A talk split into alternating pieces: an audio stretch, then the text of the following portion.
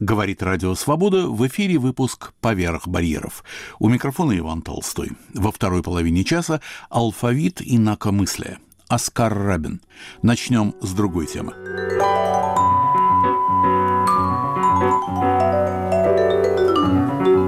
Петербургское издательство Ивана Лимбаха выпустило книгу нью-йоркской исследовательницы Ольги Ворониной «Тайнопись.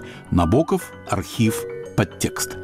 За последние лет десять изучение Набокова вышло на новый уровень. После освоения своего предмета вширь и публикации неизвестных затерянных текстов появляются работы, идущие вглубь. Не то чтобы их не было прежде, но это были книги, главным образом, западных исследователей – американских, британских, немецких, французских. Теперь книжная полка прирастает интересными трудами на русском. Андрей Бабиков, Александр Долинин, Юрий Левинг и другие. В этом ряду почти шестисотстраничный том Ольги Ворониной. Это еще один шаг в глубину. Исследовательница любезно согласилась поговорить для нашей программы.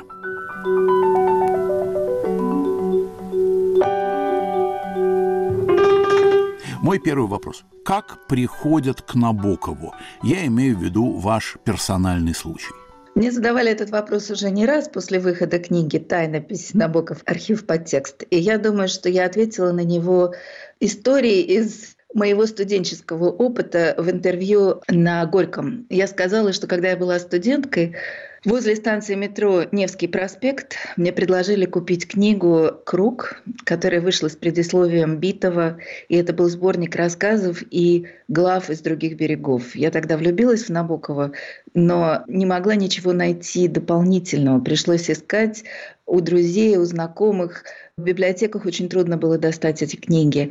И лишь тогда, когда я в декабре девяносто восьмого года пришла работать заместителем директора Санкт-Петербургского музея Набокова, я смогла подержать в руках первое издание произведений Набокова, еще эмигрантские, прочитать полный корпус его произведений и уже по-настоящему заинтересоваться Набоковым как филолог и в будущем специалист-литературовед. Но интересно все-таки от покупки на Невском проспекте сборника «Круг», такой голубенький, правда, если я помню, okay. до заместителя директора Набоковского музея все-таки дистанция чудовищно длинная.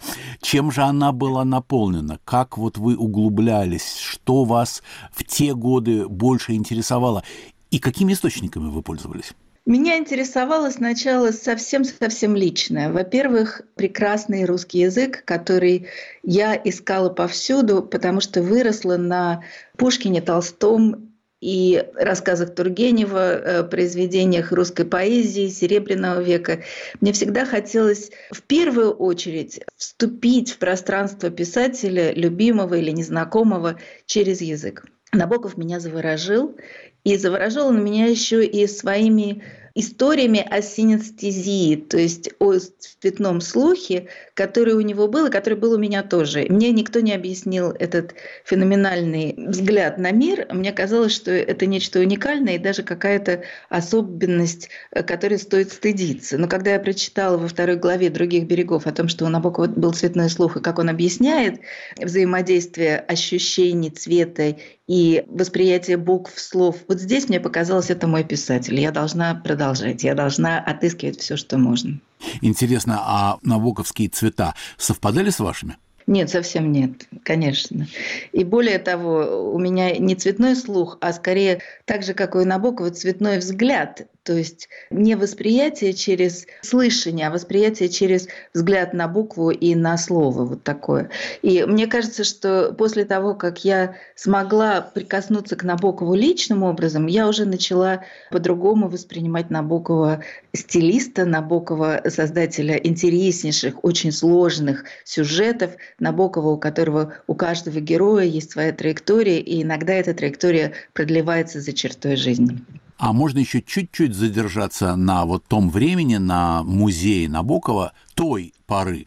Чем отличались его задачи, его понимание этого со стороны этого музея от тех, которые ставит сегодняшний музей Набокова, формирующийся вокруг невероятной, богатейшей, чудесной совершенно коллекции, которая поступила в Пушкинский дом?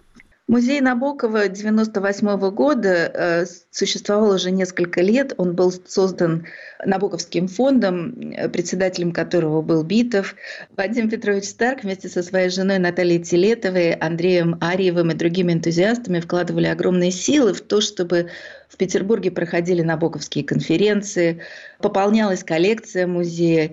И вообще этот маленький тогда частный литературный музей привлекал к себе тех, кто хотел по-новому взглянуть не только на Набокова, но и на литературу русской эмиграции. И когда им потребовались новые силы, молодые люди, способные работать с органами государственной власти, например, с комитетом по культуре, или привлекать спонсоров, тогда можно было частные инвестиции привлекать в музей, они пригласили Дмитрия Мелькова, Захара Фиалковского и меня поучаствовать в подготовке музея к празднованию столетия со дня рождения Владимира Набокова.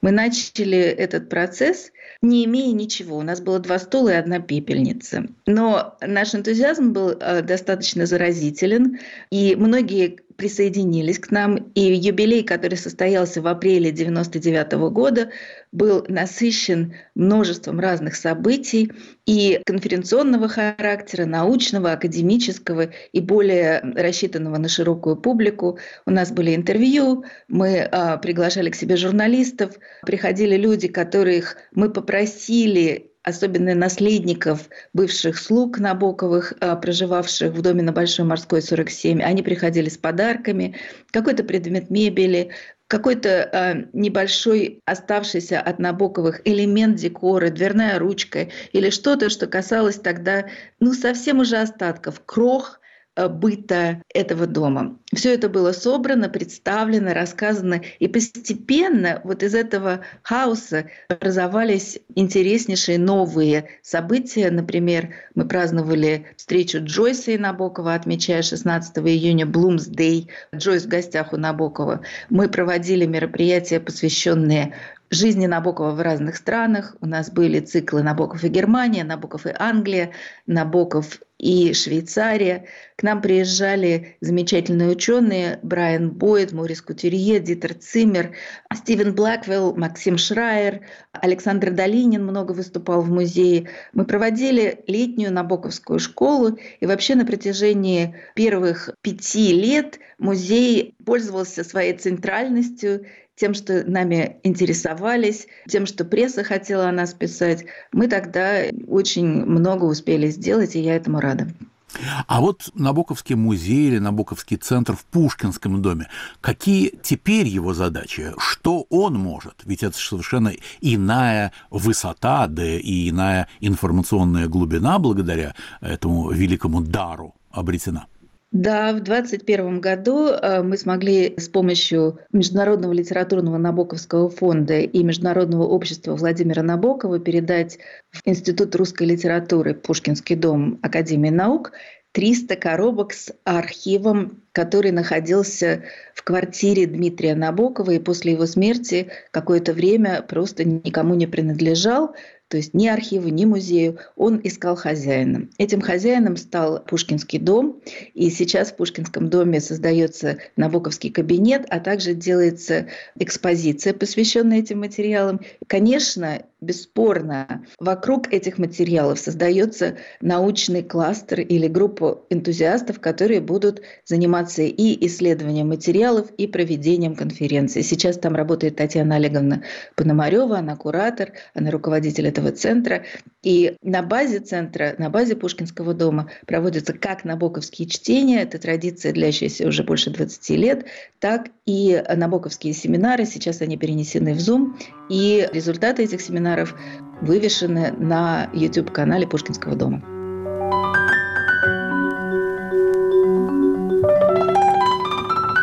На волнах Радио Свобода в выпуске «Поверх барьеров» беседа с нью-йоркской исследовательницей Ольгой Ворониной, автором недавно вышедшей книги «Тайнопись. Набоков. Архив. Подтекст».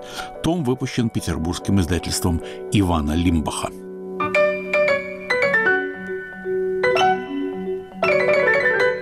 Ольга, какие вопросы ставит ваша книга и как она на них отвечает? Моя книга называется «Набоков. Архив. Подтекст». Вернее, это подзаголовок. И первый главнейший вопрос, который я ставлю и на который пытаюсь ответить, касается архивного подхода к исследованию Набокова. Об этом писал Брайан Бойд, когда рассказывал об истории создания набоковских архивов. И об этом говорят те ученые, которые подходят к прочтению произведений, уже опубликованных, через маргиналии, письма, сохранившиеся в коллекциях частных или же государственных, отрывки произведений Набокова еще не опубликованы. Моя задача не только сделать то же самое и прочесть набоковскую тайнопись по-новому, под новым углом взглянуть на такие произведения конца тридцатых, середины пятидесятых годов, как его автобиография «Убедительное доказательство», известное русскому читателю как «Другие берега», как роман «Пнин», как рассказы «Сестры Вейн» и «Ланс», но и обозначить основы метода архивного подхода. Например, я говорю о том, что архивный подход — это метод коллективный, когда один человек находит небольшой ответ на загадку набоковскую и публикует этот ответ. Другие могут полагаться на результаты проделанного поиска для того, чтобы дополнить свою интерпретацию. Или же я говорю о том, что набоковский архив — это нечто, что, с одной стороны, благословил сам автор, когда первую часть, первый транш передал в библиотеку Конгресса по приезде в США. А с другой стороны, это то, что Набоков считал не главным условием прочтения своих произведений. Скорее, он отказывался от того, чтобы его произведения рассматривались через черновики и рукописи. Но когда мы нарушаем волю автора, обнаруживается, что в самой набоковской тайнописи содержится указание на поиск чего-то, что не обнародовано. Я это показываю на примере последней главы автобиографии Набокова, как мне удалось обнаружить эссе Веры Евсеевны Набоковой о детстве Дмитрия, написанное в пятидесятом году и хранящееся в коллекции Бергов Нью-Йоркской публичной библиотеки, содержит в себе ключ к прочтению этой последней главы автобиографии как письма, обращенного к любимой женщине, а также диалога с ней и даже, как ни странно, диалога с Дмитрием, истории которого детские, ранние, очень наивные, Вера Евсеевна в своем сочинении пересказывает. Ну и еще расскажите, пожалуйста, о каких-нибудь двух-трех тематических рисунках в вашей книге, чтобы заинтересовать нашего слушателя. С удовольствием. Я, например, в этой книге опубликовала известные исследователям и не раз упоминаемые и Александром Долининым, и Бойдом окончание романа «Камера обскура», которая хранилась, их до сих пор хранится в библиотеке Конгресса, но которое было не опубликовано. Это так называемое отвергнутое окончание романа. В этом окончании Набоков позволяет своему герою убить предавшую его женщину Магду Петерс, с которой у него случился бурный и разрушительный роман. В результате этих отношений Бруно Кречмар теряет зрение. До того он рвется со своей семьей. От стечения обстоятельств погибает его маленькая дочь. И Набоков придумывает такой конец, при котором месть героя своей возлюбленной оказывается жестокой, кровавой и очень страшной. Но потом она отказывается от этой концовки.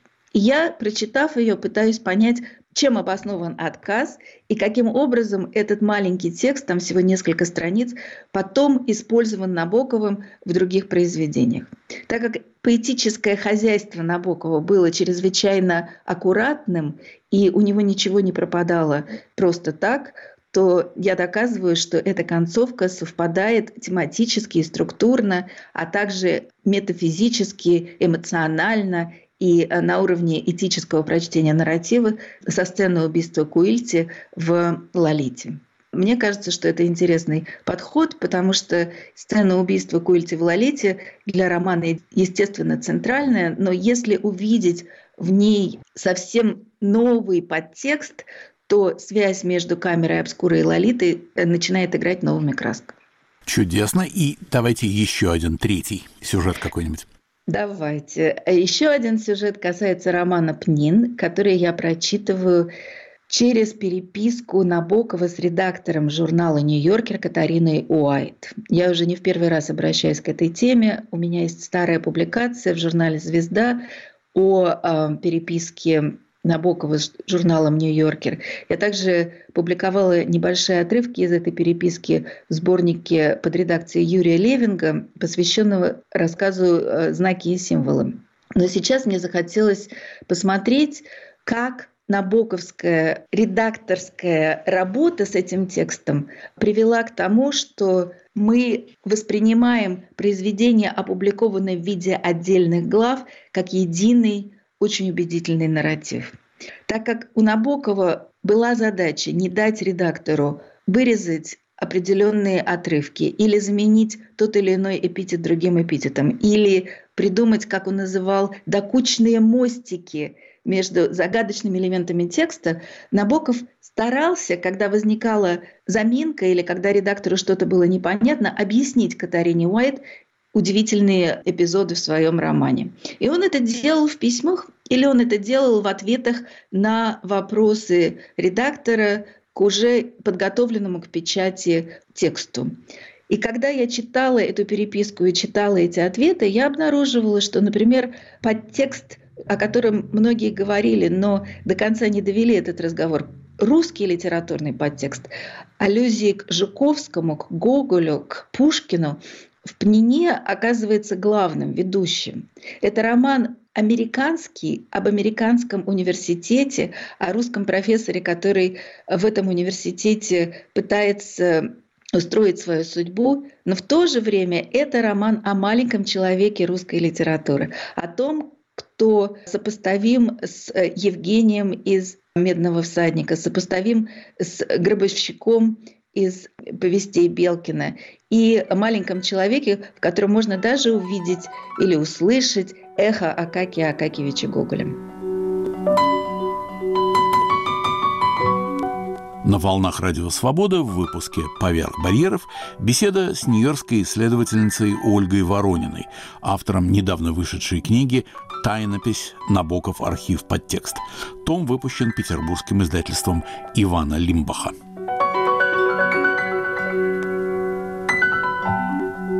Ольга, как воспринимают Набокова сегодняшние американские студенты? Близки ли его темы? Близок ли сам Набоков? Близка ли та кочка, на которой он сидит и осматривает окрестности? Ведь мы знаем много нелицеприятных отзывов о Набокове, о его снобизме, о тех взглядах, которые давно уже перейдены и пережиты, и отвергнуты концом двадцатого века и двадцать первым. А что с вашими студентами? Каков ваш опыт в этом смысле? Мне кажется, что Набоков — это тот автор, к которому студенты притягиваются, как будто это магнит или как будто это наиболее интересный голос, не современный, но в то же время и не архаичный. Это голос, с которым они хотят вступать в диалог. Я преподаю два курса. Один из них посвящен набоковским коротким рассказам и тем произведениям, которые были опубликованы в журналах в виде глав, а потом собраны в книге в единые произведения. Это «Другие берега» и «Пнин». А второй курс посвящен Лолите. Он называется «За пределами Лолиты. Набоков и язык страсти». Курсы очень разные, и в этих курсах студентам дается воля. Они могут написать свои собственные критические отзывы на Набокова, они могут с ним поспорить, они могут по-новому попытаться взглянуть на роман, о котором сказано уже бесконечно много. И вот каждый раз, когда студенты изучают Набокова изнутри и в то же время с позиции своей, современной, где они пытаются и с его гомофобией поспорить, и показать, что он в чем-то может быть неправ по отношению к своим женским персонажам, и э, попытаться внедриться в его метафизику. Это очень трудный шаг для многих из них. У студентов возникает ощущение набоковской современности. И когда они обсуждают канон в целом, они говорят: вот этого писателя мы не хотим отменять. Мы хотим, чтобы он с нами сохранился. Интересно, какая доля ваших студентов воспринимает его как русского писателя, а какая как американского? Мне кажется, что они воспринимают его так, как я им представляю Набокова, а я всегда говорю об обеих ипостасях, и о русской, и об американской.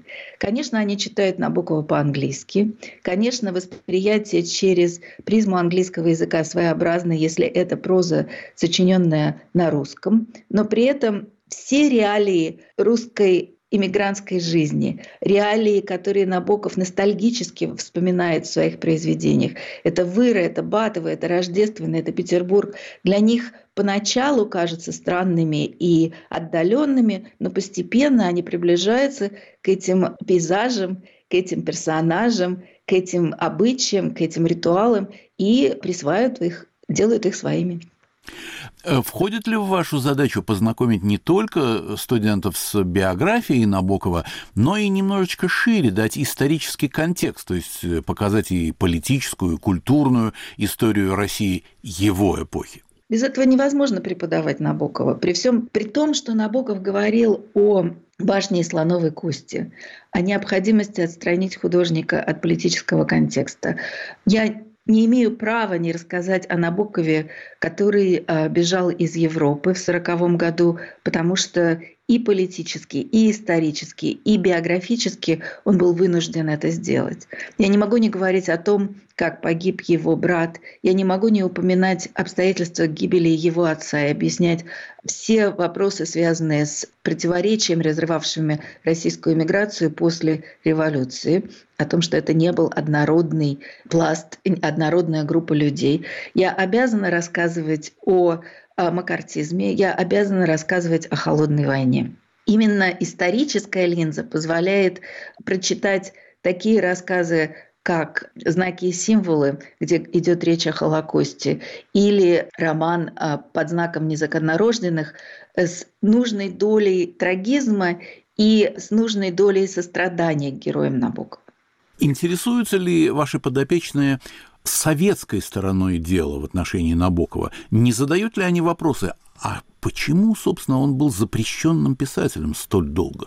Вы знаете, я бы хотела сказать, что их это удивляет, но на самом деле нет, не удивляет, потому что вопрос о запрещенных книгах стоит в Америке довольно остро. Это не только Набоков, который был запрещен в Советском Союзе, но это и многие авторы, сейчас прочитываемые с большим интересом, и индийской, и латиноамериканской, и европейской литературы, они не смогли создать себе читательскую аудиторию в родных странах, потому что тоталитарные правительства отказывались признавать их своими, отказывались от их эстетики, от их прямоты, от их правды. Набоков для моих студентов принадлежит к этой категории, и поэтому не вызывает у них никакого недоумения с этой точки зрения.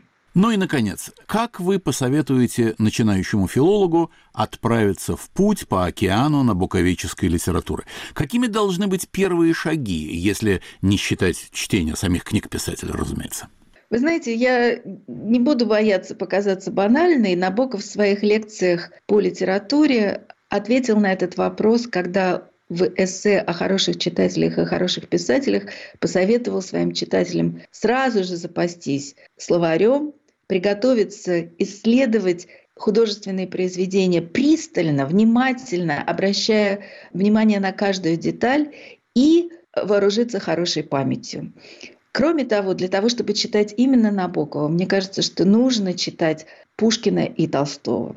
Необходимо читать поэзию Серебряного века. Необходимо понимать, что Набоков был окружен авторами, к которым он испытывал глубочайшее уважение, несмотря на свои внутренние художественные споры с ними. Например, это Стивенсон, это Флабер, это Джойс, это писатели, которых мы можем не совсем знать, но Набоков их хорошо знал. И я об этом много пишу в своей книге. Я, например, рассказываю, как через Стивенсона и странную историю доктора Джекила и мистера Хайда Набоков приходит к Колриджу, а от Колриджа он приходит к Джойсу. И все эти подспудные подтексты оказываются ключом к прочтению одного очень важного структурного элемента рассказа «Сёстры Вейн».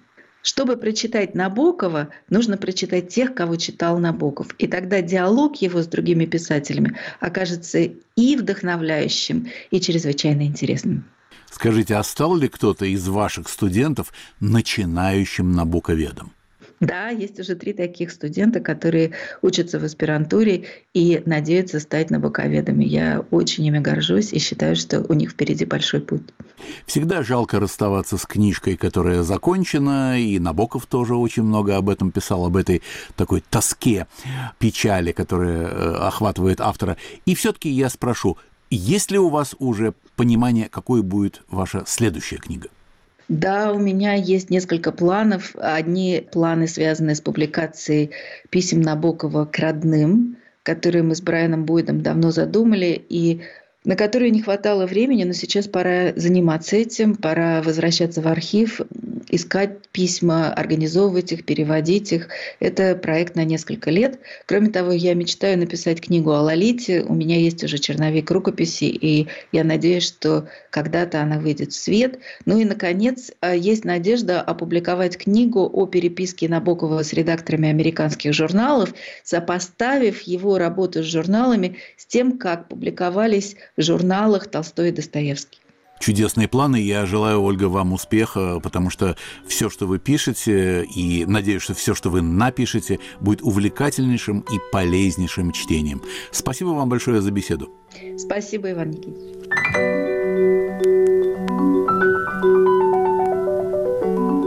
Тайнопись. Набоков. Архив. Подтекст.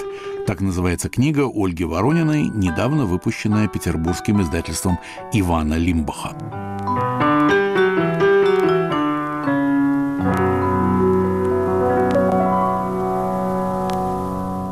Выпуск «Поверх барьеров» на волнах Радио Свобода. Продолжаем передачу.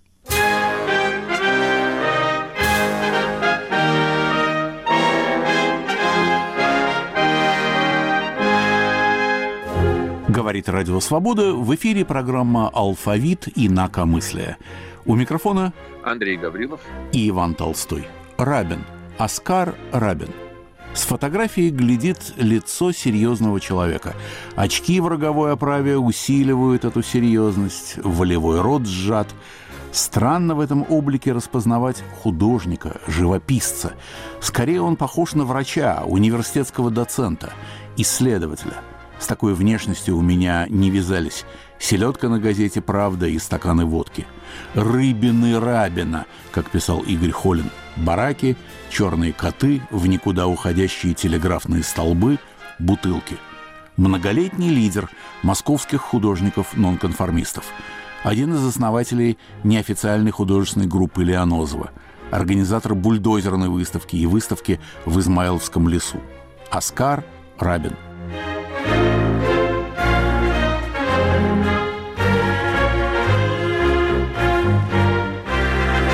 Андрей, вы старше, и бульдозерная выставка, и измайловская приходились на то время, когда я был тинейджером, а вы уже были матерым антисоветчиком.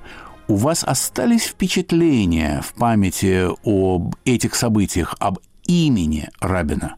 Вы знаете, Иван, для начала хочу сказать, что наш сегодняшний герой, наш сегодняшний персонаж впервые был мной услышан как Оскар Рабин.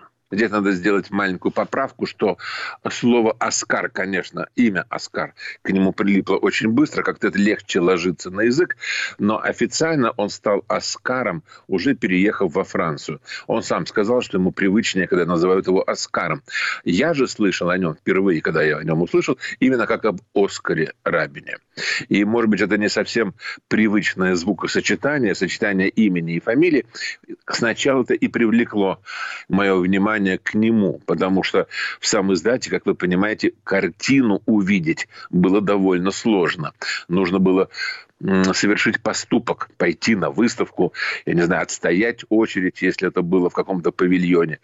Я не был на бульдозерной выставке, но самое удивительное, что впервые его картины, наверное, я увидел в связи с бульдозерной выставкой.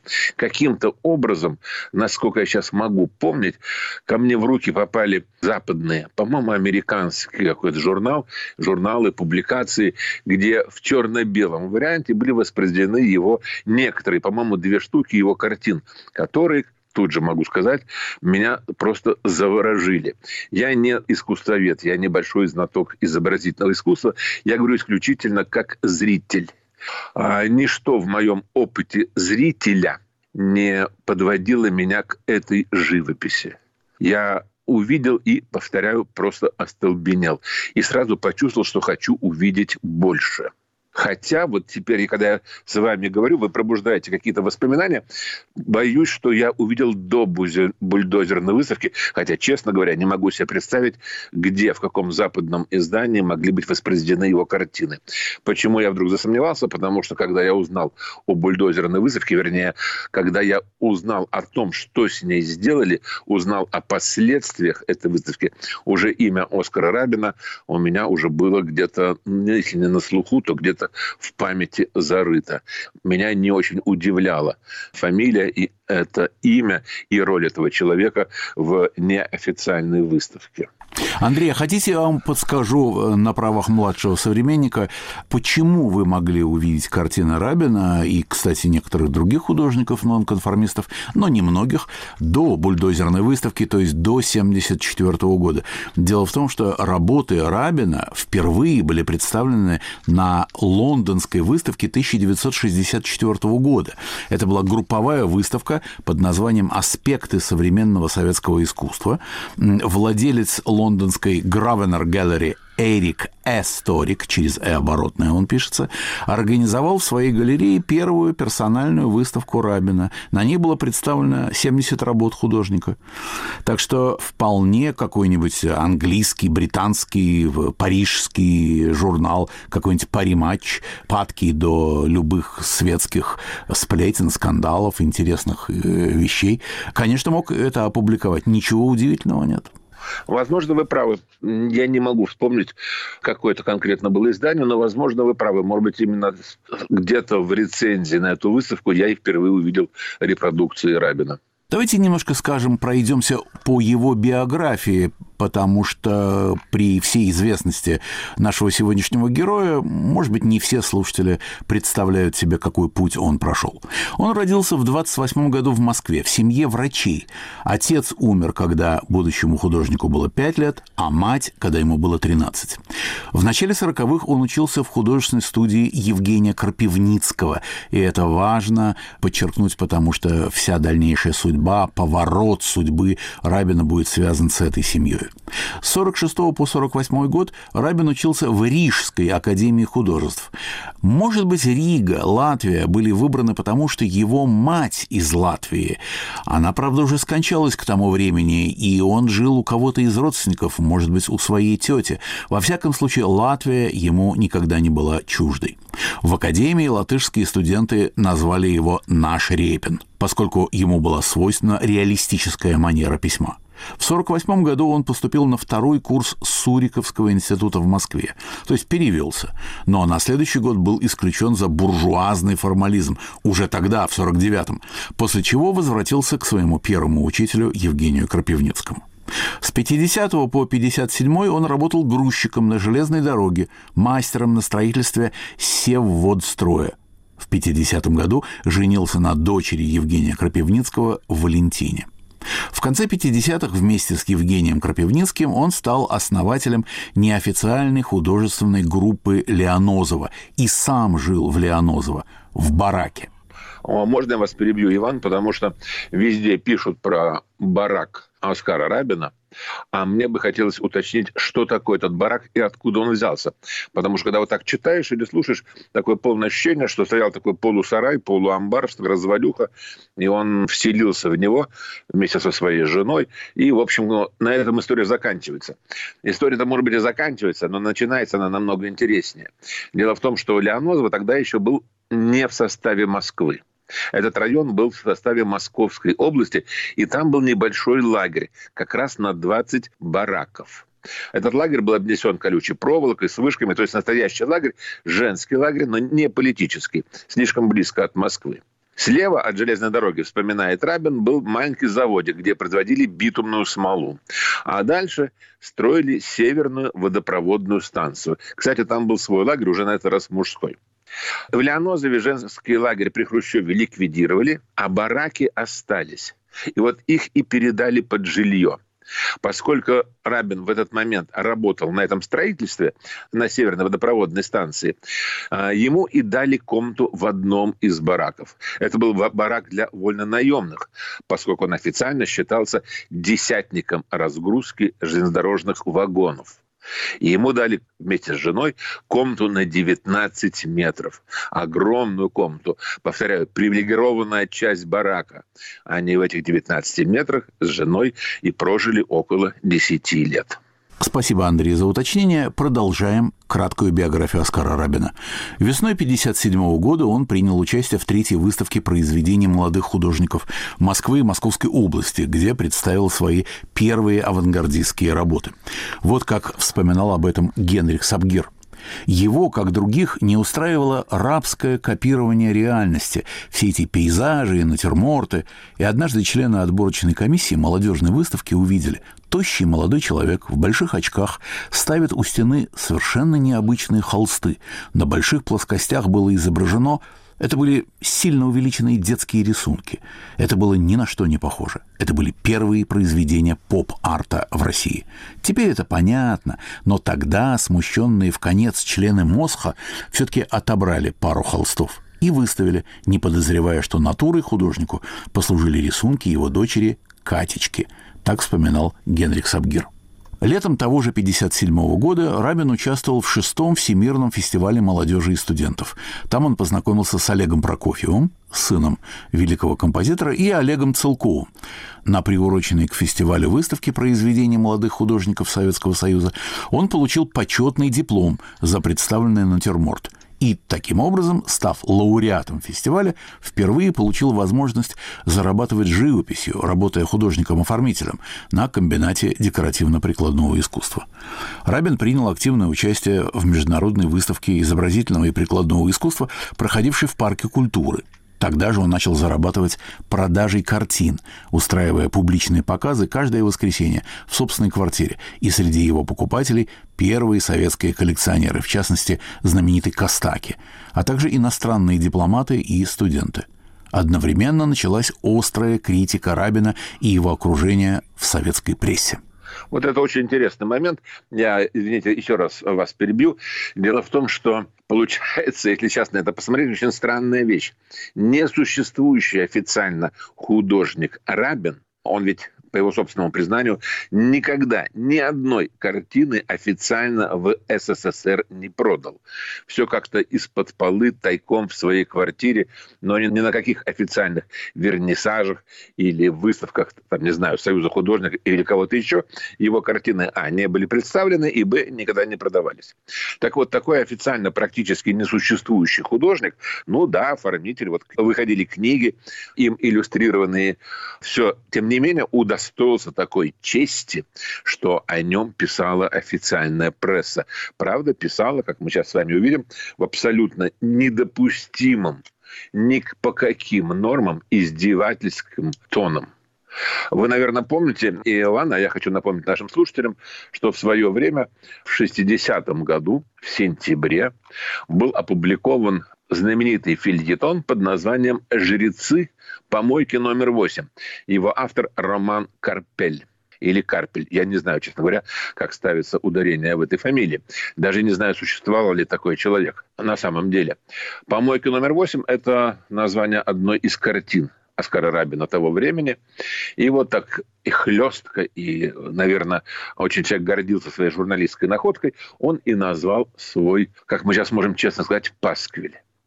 Но для того, чтобы придать какое-то объяснение к тому, почему вдруг никому неведомый художник получает рецензию на свои картины в официальном московском, а это был московский «Комсомолец», газета, издании, то сам фельетон был предварен якобы письмом читателя московского «Комсомольца».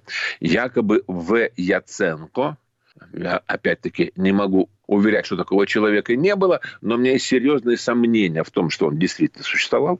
Так вот, некий В. Яценко написал письмо в редакцию газеты «Московский комсомолец». Самое смешное, что это письмо намного в чем-то интереснее, чем потом последовавший фельетон. В этом письме В. Яценко пишет: «Я однажды очутился на дому у художника Оскара Рабина. То, чему я стал свидетелем, то, что пришлось мне увидеть, настолько меня ошеломило, что я еще долго не мог прийти в себя». Кстати, с этой фразой можно согласиться совершенно спокойно. Как я уже говорил, я тоже был ошеломлен, когда впервые увидел картины Рабина. «Я убедился, — пишет дальше В. Яценко, — что все эти люди, там идет перечисление, среди которых Оскар Рабин, никакого отношения к нашему советскому искусству не имеют и не могут иметь». Иван, я и с этой фразой соглашусь, потому что имеется в виду официальное советское искусство. Искусство красных знамен, у искусства почти арийских парней и девушек, которые, взявшись за руки, как рабочие и колхозницы, идут вместе с строем строить коммунизм, конечно, к этому искусству картины Рабина не имели ни малейшего отношения. А вот дальше уже становится интереснее. То, что ими превозносилось, оказалось гнуснейшей почкотней наихудшего абстракци... слово-то какое? абстракционистического толка. Не говоря уже о том, что, в кавычках, произведения Рабина вызывают настоящее физическое отвращение, а сама тематика их – признак его духовной убогости. Как самое лучшее творение, в кавычках, он выдает свою, с позволения сказать, работу «Помойка номер восемь». Судите сами, как широк кругозор этого отщепенца. Отличная цитата, и я хочу напомнить, что на волнах Радио Свобода в программе «Алфавит инакомыслия» разговор об Оскаре, или Оскаре в прежнее время, Рабине. У микрофона Андрей Гаврилов и Иван Толстой.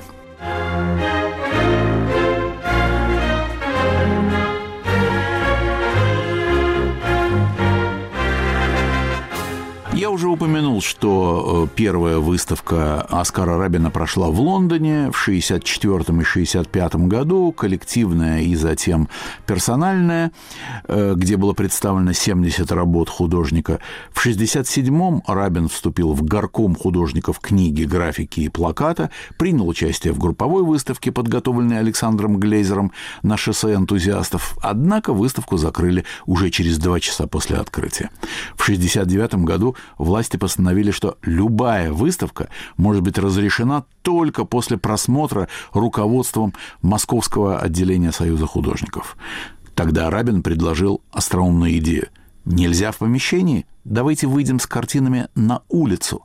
И осенью, в сентябре семьдесят четвёртого, он стал инициатором и одним из главных организаторов первой знаменитой выставки в Коньково, бульдозерной выставки. Вторая, как мы уже сказали, в Измайловском парке, была властями разрешена и имела большой успех. В семьдесят седьмом Рабина задержали по обвинению в тунеядстве и посадили под домашний арест. После отказа эмигрировать в Израиль, а он никогда не хотел эмигрировать, домашний арест заменили уже арестом настоящим и посадили его в ка пэ зэ. Через несколько дней Рабин получил предложение туристической визы в Европу и согласился уехать от греха подальше. И буквально через несколько месяцев во Франции генеральный консул прочитал художнику указ Президиума Верховного Совета эс эс эс эр лишить советского гражданства Рабина Оскара Яковлевича в связи с тем, что его деятельность позорит звание советского гражданина. Это советское гражданство Рабину вернули указом президента Горбачева пятнадцатого августа девяностого года. Я только хочу добавить, допуская, что среди наших слушателей могут быть молодые люди, для которых не все термины так на слуху, как у нас. Выставка в Коньково получила название «бульдозерной», потому что власти боролись с художником, пустив на эти полотна действительно настоящие большие железные бульдозеры. И Рабин, тому есть свидетельство, пытаясь спасти картину, бросился на перерез и даже повис на ноже бульдозера, рискуя остаться без ног. А сейчас я предлагаю послушать голос Оскара Рабина. Мы с Андреем Гавриловым записали художника для нашей программы. Было это в Париже, в его мастерской в две тысячи десятом году. Оскар Яковлевич вспоминает, как художники добились разрешения провести выставку в Измайловском парке в сентябре тысяча девятьсот семьдесят четвёртого года. У нас есть государство, мы граждане этого государства, мы обращаемся непосредственно к правительству. Поэтому прямо нам было так. Кремль, правительство Советского Союза и все. Все великолепно. Куда, куда надо, попало. Это, там правительство, не правительство, но куда надо, попало. Тут же, и поэтому, значит, тут же было решено разрешить эту выставку через две недели. Да, и в письме мы написали, что мы, значит, это самое, тут уже, мы просто вам, так сказать, заявляем, что вот это вот. То, что произошло, это, так сказать, это безобразие, так сказать, это недостойно нашего государства. Ну, как-то любят. Так, с какой-то, какой-то приходится юлить. Но, но, но, тем не менее, мы, значит, решили, что через две недели мы опять пойдем, повторим это дело уже. Тем не менее, оно состоится через две недели и так далее. Ну, и мы, значит, вот просим наше правительство охранять нас от, от разных этих безобразников, которые, значит, вот устроили такой, значит, погром и безобразие. Вот охранять и защищать. Вот. И где была выставка? Ну, и там потом две недели было, значит, сплошное издевательство, переговоры там, конечно, бесконечные с начальством. Ну, в результате все-таки мы отстояли. Они, конечно, все время упирались, уже давали помещение. Уже вообще лишь бы только не на улице, вот только бы как-то это на нет свести. Уж вы, сначала мы говорили, что в этом же месте мы повторим, где это было. Но это нет, они сказали, ну, вот это уже нет, это мы не уступим никак. Ну, и ясно было, что и вот это, на этом вот будет камень преткновения. Пришлось уступить, сказали, ну, ну что тогда мы сказали, ну там мы выберем все-таки место новое, а не вы. Вот. А они тоже стали предлагать там бог знает чего. Но поскольку, конечно, веры им никакой с нашей стороны не было, то мы, конечно, подозревали их в любой гадости, что они уж, конечно, придумают так, чтобы публика туда не смогла прийти, чтобы трудно было попасть туда, чтобы еще что-то такое. Вообще, как, хорошего мы от них ничего не ждали. Мы ждали только гадости. А они, естественно, от нас гадости ждали, потому что это самое. И боялись за свои чиновные посты и так далее. Потому что потом, когда эти переговоры были, уже даже являлись, чего раньше никогда не было. В открытую являлись из ГБ э, люди. Ну, там культурный отдел был такой, который этим занимался, конечно. Потому что иностранцы же ведь все это. А иностранцы, конечно, они занимались. Ну, а поскольку мы тут рядом, ну, значит, и надо. Вот. Ну, и этой выставкой тем более... Еще с одной только целью – выяснить, что не, не устроим ли какие-то мы провокации, не задумываем ли мы там какие-то провокации политические. Вот в этом смысле. Но у них как-то смешивалось все. Они в те времена были такие стыдливые, поэтому у них смешивалась, значит, или политика, и порнография. Вот это, у них не менее страшно была порнография, чем, предположим, вот, антисоветчина. Ну, мы на это отвечали, знаете, если по вашим законам наказуемо, то вот тот художник, который принесет, мы, у нас цензуры не будет, мы никого цензурировать не собираемся, принципиально свободная выставка. И вот, а если кто-то, кто-то принесет что-то, что вы сочтете, что это уголовно наказуемо, ну, кого вы судите, ради бога. Люди вообще все взрослые, все знают вообще прекрасно. Так сказать, так что если придут с лозунгом «дало советскую власть», ну это ваше дело, если у вас есть на это право, статья и так далее, судите, если там порнографию, как вы говорите, ну, ну, в общем, короче говоря, мы не будем этим заниматься, у нас цензуры не будет. Вот мы против цензуры, значит, вот, у нас должна быть свободная выставка. Так что, конечно, это в то время в Совете, говорить все это в Советском Союзе, как ты, только тоже выглядел. С одной стороны нагло, с другой стороны время пришло, в какое можно было это сказать. И вот так поступить. Ну и, и все-таки мы действительно выбрали, это мы выбрали в Измайлово вот эту прекрасную так, поляну великолепную. Полностью гарантировали, чтобы никакой там не стояли тут эти самые лбы. Они, конечно, стояли, но там хотя, хотя без формы, там еще что-то такое. Во всяком случае, никто никому не мешал. Четыре часа, как мы и назвали, четыре часа свободы. Вот. И как значок придумали, поскольку осень, осенние листики все себе здесь повесили. И вот эти четыре часа действительно были так, ну, не такой необычным довольно явлением, потому что, конечно, все это, все эти радиостанции передавали, значит, которые и «Голос Америки», и би би си, и «Свобода» и так далее, которые все-таки слушали очень широко по, по стране, ну, широко, ну, ну, достаточно широко. Поэтому из провинции много приезжало, в общем, там около сто сорок - сто пятьдесят художников участвовало уже. Так говорил Оскар Рабин, когда мы с Андреем Гавриловым посетили его в его мастерской около Центра Помпиду в Париже в две тысячи десятом году. Андрей, наша программа по времени, как всегда, как и любая программа, ограничена, но нам нужно ответить, по-моему, на самый главный вопрос, который висит над каждой нашей программой, как водяной знак, над каждым нашим разговором. В чем инакомыслие нашего героя? Как бы вы ответили на этот вопрос применительно к Оскару Яковлевичу Рабину? Вы знаете, у меня все больше и больше возникает ощущение, что очень часто люди становились инакомыслящими. Просто потому, что хотели нормальной жизни, честной жизни, хотели нормально работать, спокойно заниматься творчеством. Как говорил сам Оскар Рабин, мы не употребляли таких слов, как «борьба» с коммунизмом, например. Бороться с такой властью, что с фашизмом, что с коммунизмом, невозможно. Как бороться с такой махиной? Мы хотели самую обывательскую вещь, чтобы нас не считали тунеядцами и дали спокойно работать, выставляться, продавать картины. Вот это, наверное, было начало того, что человек оказывается вдруг неожиданно, может быть, в чем-то даже для самого себя, оказывается на пути инакомыслия. А потом он понимает, что на самом деле вырваться из клетки – это так важно для творческой натуры, что просто другого пути быть не может. Как он сам говорил о себе, я всю жизнь предпочитал быть диким зайцем, а не кроликом в клетке. Мне кажется, что любой человек, который хочет не быть кроликом в клетке, кто хочет вырваться из-за засовов, из-за замков на волю, пусть эта воля будет тяжелой, нелегкой, непонятной и неизведанной, он уже в любом случае инакомыслящий.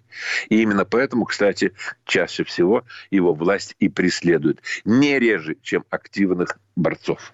Андрей, вот художник Оскар Рабин, вот его эти картины мрачные, впечатляющие, его ведь называли Солженицыным от живописи, один французский искусствовед так выразился. А какая музыка, интересно, соответствовала бы этой натуре, этому таланту? Что вы смогли приготовить для сегодняшнего разговора? Вот интересно. Вы знаете, я не искал музыку, которая бы отражала талант Рабина. Я сделал проще.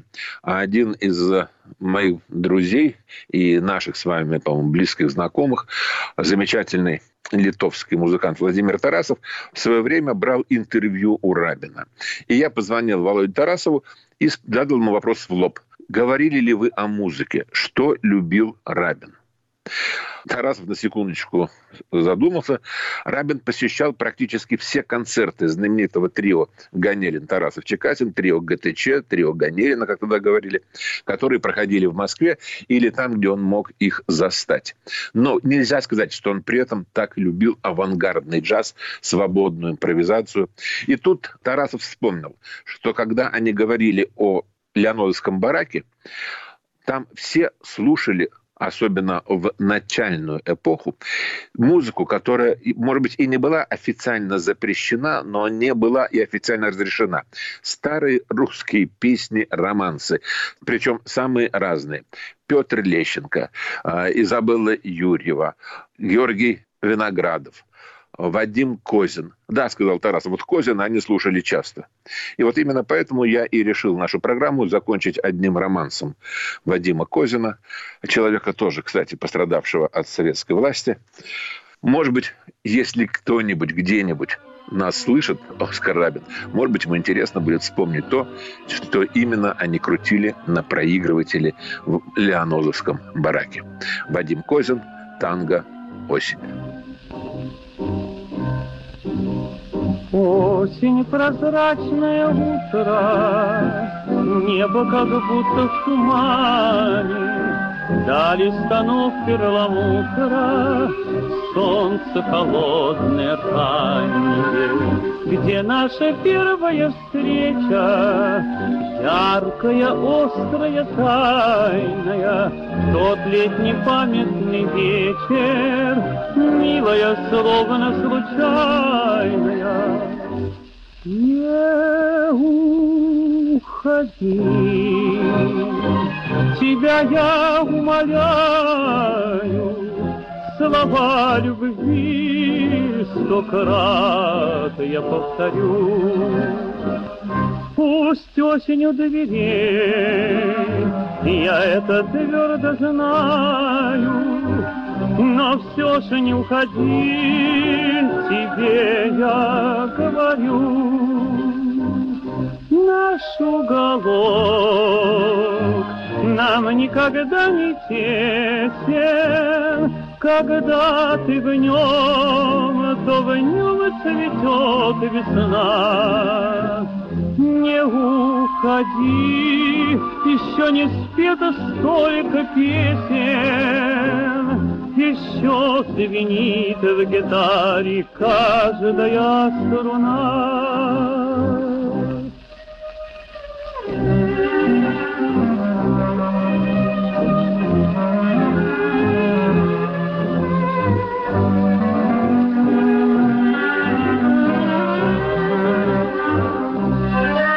И на этом мы заканчиваем программу «Алфавит инакомыслия», которая сегодня была посвящена Оскару Яковлевичу Рабину.